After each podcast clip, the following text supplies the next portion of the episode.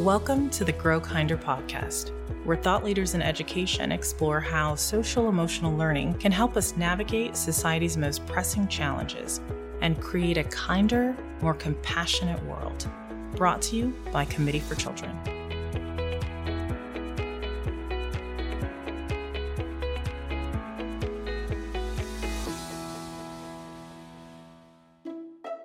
The Magnificent Makers follows best friends Pablo and Violet on these really out of this world adventures into a magical laboratory called the Maker Maze.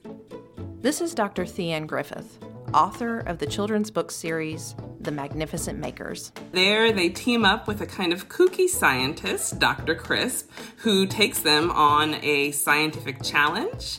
In addition to being an author, Dr. Griffith is a mother and a neuroscientist at the University of California, Davis, where she runs her own lab studying the senses. Each book also covers a different science topic as well as a different life lesson.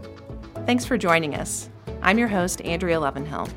Today on Grow Kinder, I talked to Theanne about her books, her journey to becoming a neuroscientist, and how she's helping instill confidence through accurate representation for the next generation, especially for young black and brown girls not seeing anybody that looked like me doing the things that I wanted to do made me wonder, I think erroneously, whether or not I would be good at it and whether or not I could make it. Thanks for joining, Theanne. I have a, a child that's almost eight, and so we uh, this week read the first book in your series, which they loved. So, oh, yay! Um, yeah, and and you know we've got we've got the other ones coming, so that'll be a, a feature in our house. Oh, thank you. Um, that makes me so happy to hear. And as someone who works in education a lot, I thought you know as teachers read it, they would get such good ideas about how to create engagement in the classroom too. Oh, thank you. That was another very motivating factor for writing these books. Like I saw these books in classrooms. I saw these books as helping teachers teach the scientific concepts that they're required to teach. That's actually why How to Test a Friendship is all about ecosystems and food chains because I was as I was doing some of my research, I asked myself, well, what are second and third grade third grade teachers teaching and, and their students learning because teachers, as we all know, have to cover so many different topics. And I thought, well, you know, we can hit two birds with one stone and and and have a a series that can be used to teach science, but also to improve, you know, literacy skills. Um, so bridging that science literacy gap was also a huge motivating factor for me. And for our listeners that may not be as familiar with this topic, what is the science literacy gap? Yeah, so basically, science literacy gap, and, and, again, I'm not an educator, so this is not this is my definition of the science literacy gap. Um, but you know, basically, I feel that science and language arts are taught as these very separate things, right? So science mm-hmm. is about learning facts and memorizing things, whereas language arts was, you know, about this creativity and storytelling and and all of that. And I just feel like they're very they're taught very separately but they actually really go hand in hand and i can tell you that first off as a scientist i think that's uh, such a valuable perspective to bring to it because i could tell in your writing that you're trying to bridge a lot of gaps right and that you're seeing those connections not only between science and creativity and writing um, and curiosity and making um, but also you know you start your first uh, book in the series it's the friendship test right? So it's really thinking about relationships too, and um, and how to sort of have an inclusive friendship community or maker community. Um, so I'd love to hear more about your background? Like what sort of dro- drove you uh, to really explore those themes? Yeah i would say i would say what drove me to really kind of weave in the friendship aspect or I, what i would say like even more broadly right like the life lesson aspect. Mm-hmm. science is definitely the world in which the kids are kind of maneuvering right? But in the end it's about them. The the story is about these children. And so i wanted to discuss things that the readers of these books might be experiencing themselves or had experienced, you know. And we all know that friendship is a big uh, topic, especially for young kids. They're learning how to be good friends, they're learning how to manage their emotions such that they don't hurt other people just because maybe they're feeling a, a certain type of way.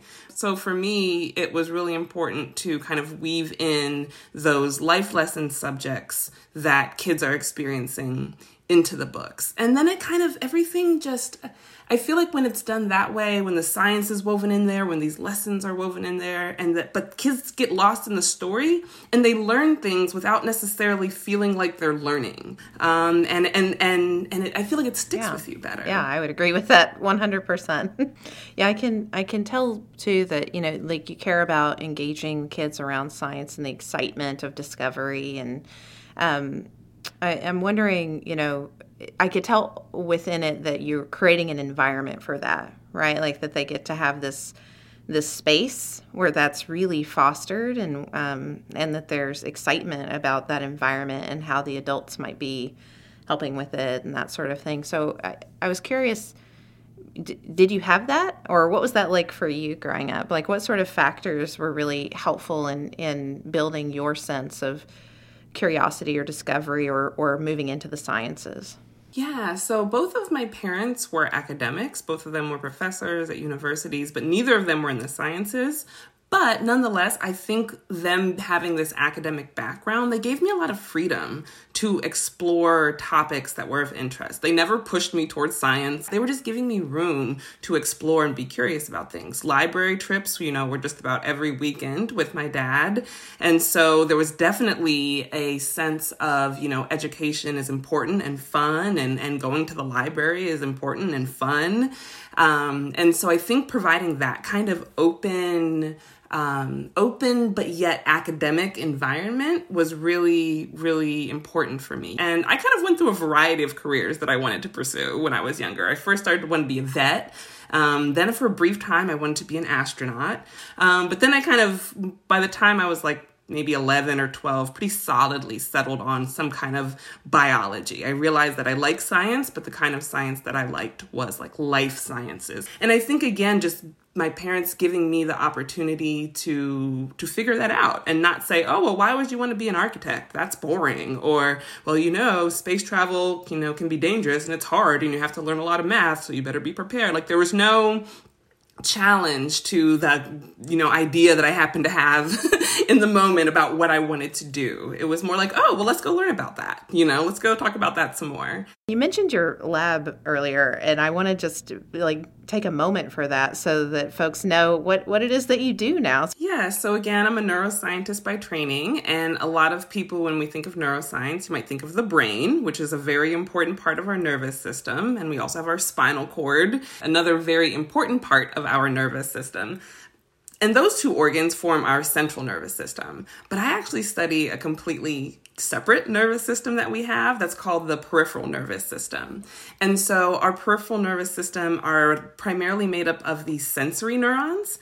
And so my lab studies how all of these kind of diverse forms of, of sensory neurons transmit their information to the central nervous system. I love the way Theanne framed something earlier. She said, Science is the world in which kids are maneuvering. But in the end, the story is about them. That's a helpful framework to think about when you're writing a chapter book. But I think it's a great framework for us all in how we think about raising kids, about our own lives too. We all have our worlds we operate in, whether that's at school or work, but ultimately it's our personal relationships and connections and our experiences with others within those contexts that shape and define us parents, teachers, scientists, or students, we are all people first. And our diverse lived experiences are brought to our work, education, and personal contexts in beautiful and complicated ways. Another piece of the puzzle is our specific identities that we all bring along with us into the worlds we operate in.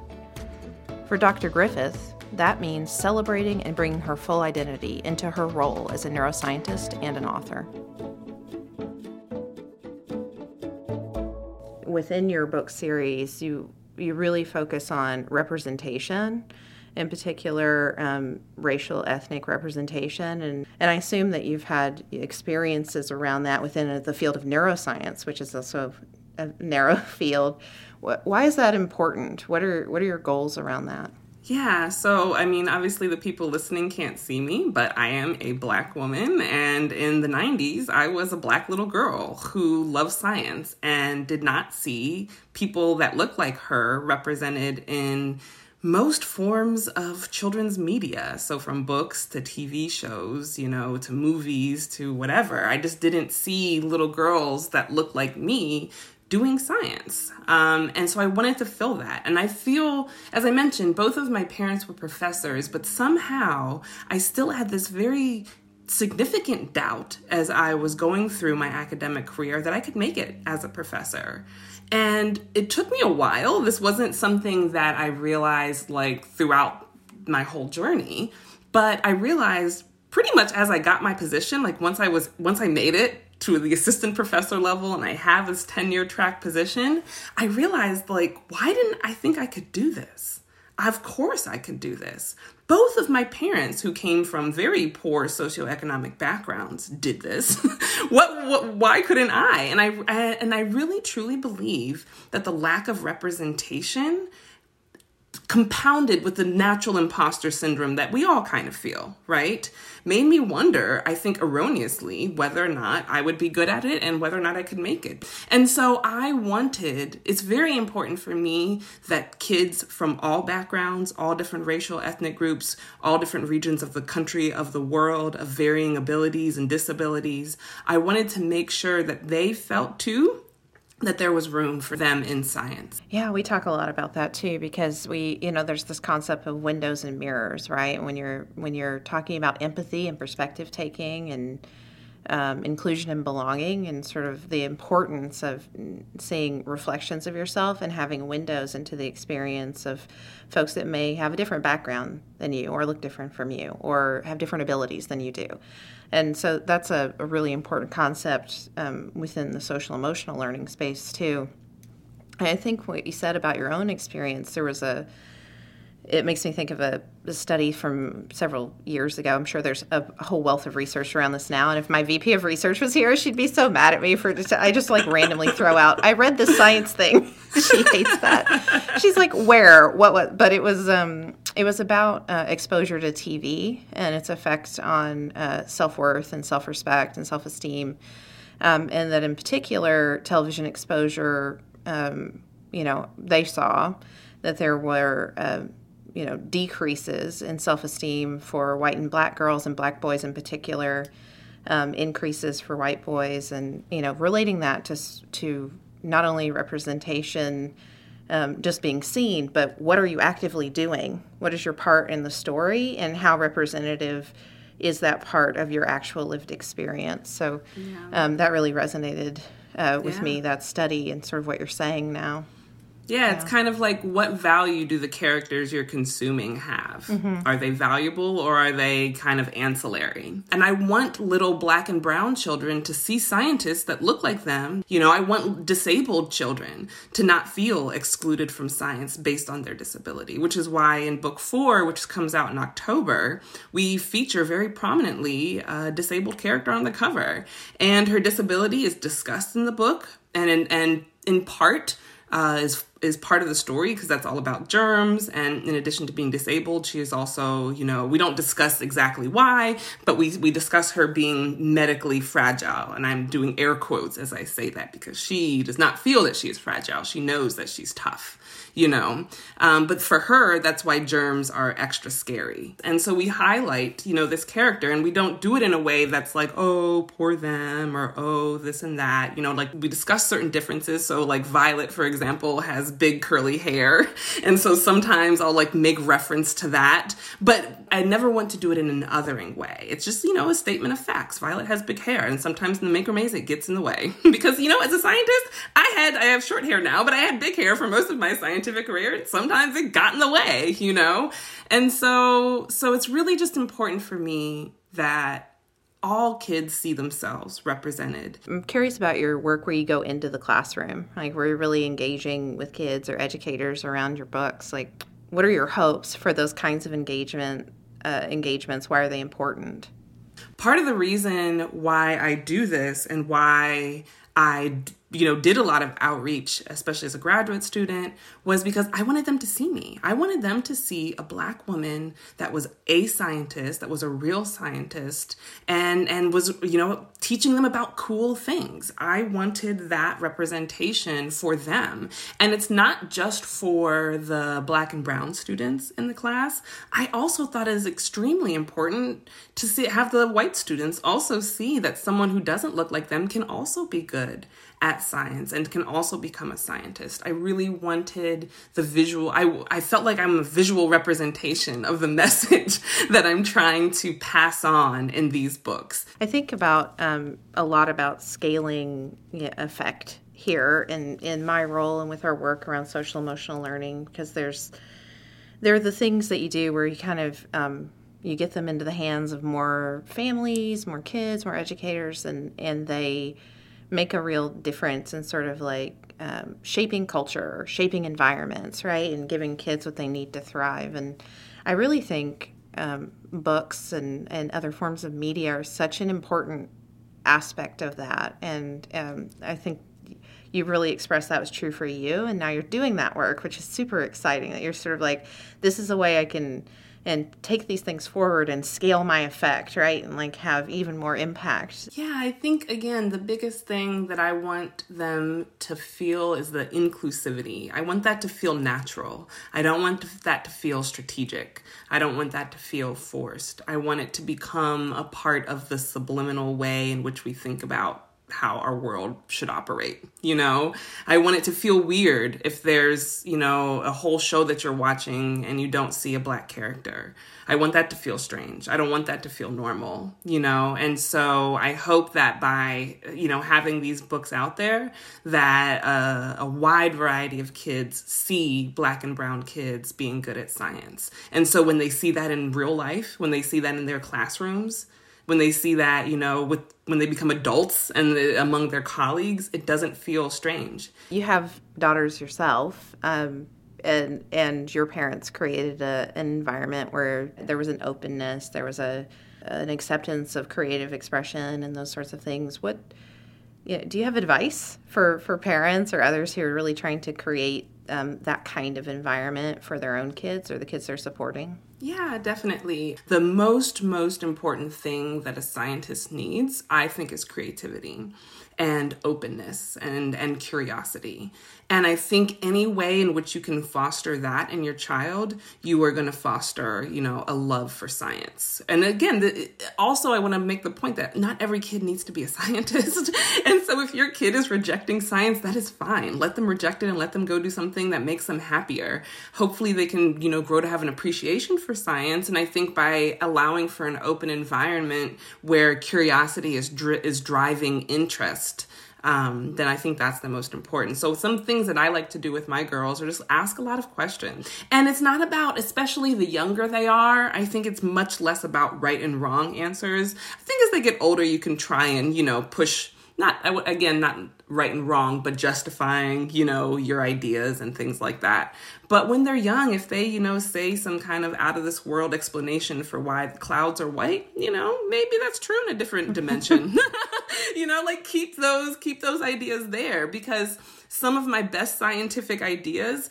come from things that make no sense, right? I start, you know, have with this kind of nonsensical idea and then I funnel it down into a much more hypothesis driven idea. But it you know, getting out and getting physical with your kids and building things and and digging in the recycling bin and figuring out oh you know ways to to to take a, a bottle and turn it into something else.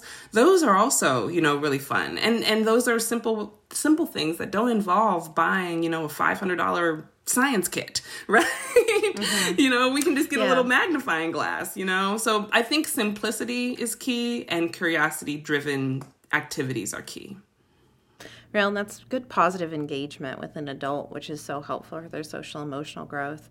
All the questions that you were talking about remind me of Ada Twist Scientist, which you're doing, co-authoring the companion uh, yes! books for the Netflix series on, which is yes. like such a favorite in our home. Um, but all those questions uh, when she finally talks and and that the parents you know make space for that that they um it's it's not just their way or the way things were before they had kids right it's like we're making space for this child to to be a, a human that is a different human from us Exactly. that has ways of engaging with us that are important to recognize Absolutely.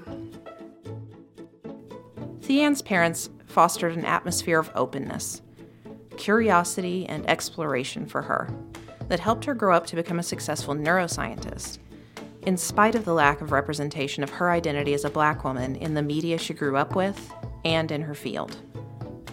Today, as she raises her own young daughters, she feels things have improved somewhat. I have a four year old and an almost three year old, and I just feel so happy that they have the representation that they have today. Now, that being said, I think there's a long way to go, and we still have a lot of work to do. But it is still, you know, a lot better and a lot more diverse than what I had when I was growing up. I'm so inspired by the work Theanne is doing in her Magnificent Maker series. Not just creating a healthy environment for her own kids to learn, grow, and explore ideas, but using her books and her example to scale her effect, helping to create that environment for all kids. You know, my oldest child, when we were reading the first book, I said, Oh, you know what? I'm going to get to talk to Dr. Griffith. Do you want to ask anything? Is there a question here? And um, really, they just they just were like, well, just tell her to keep writing. Oh, thank you. I'm your host, Andrea Lovanhill. Thanks for listening to the Grow Kinder podcast. If you learned something from this episode, consider sharing the link with a friend or colleague you think may enjoy it as well. Or give us a rating or review in your favorite podcast service like Apple Podcasts or Stitcher. These little things really do help us grow and reach new audiences and further our mission of creating a kinder, more compassionate world.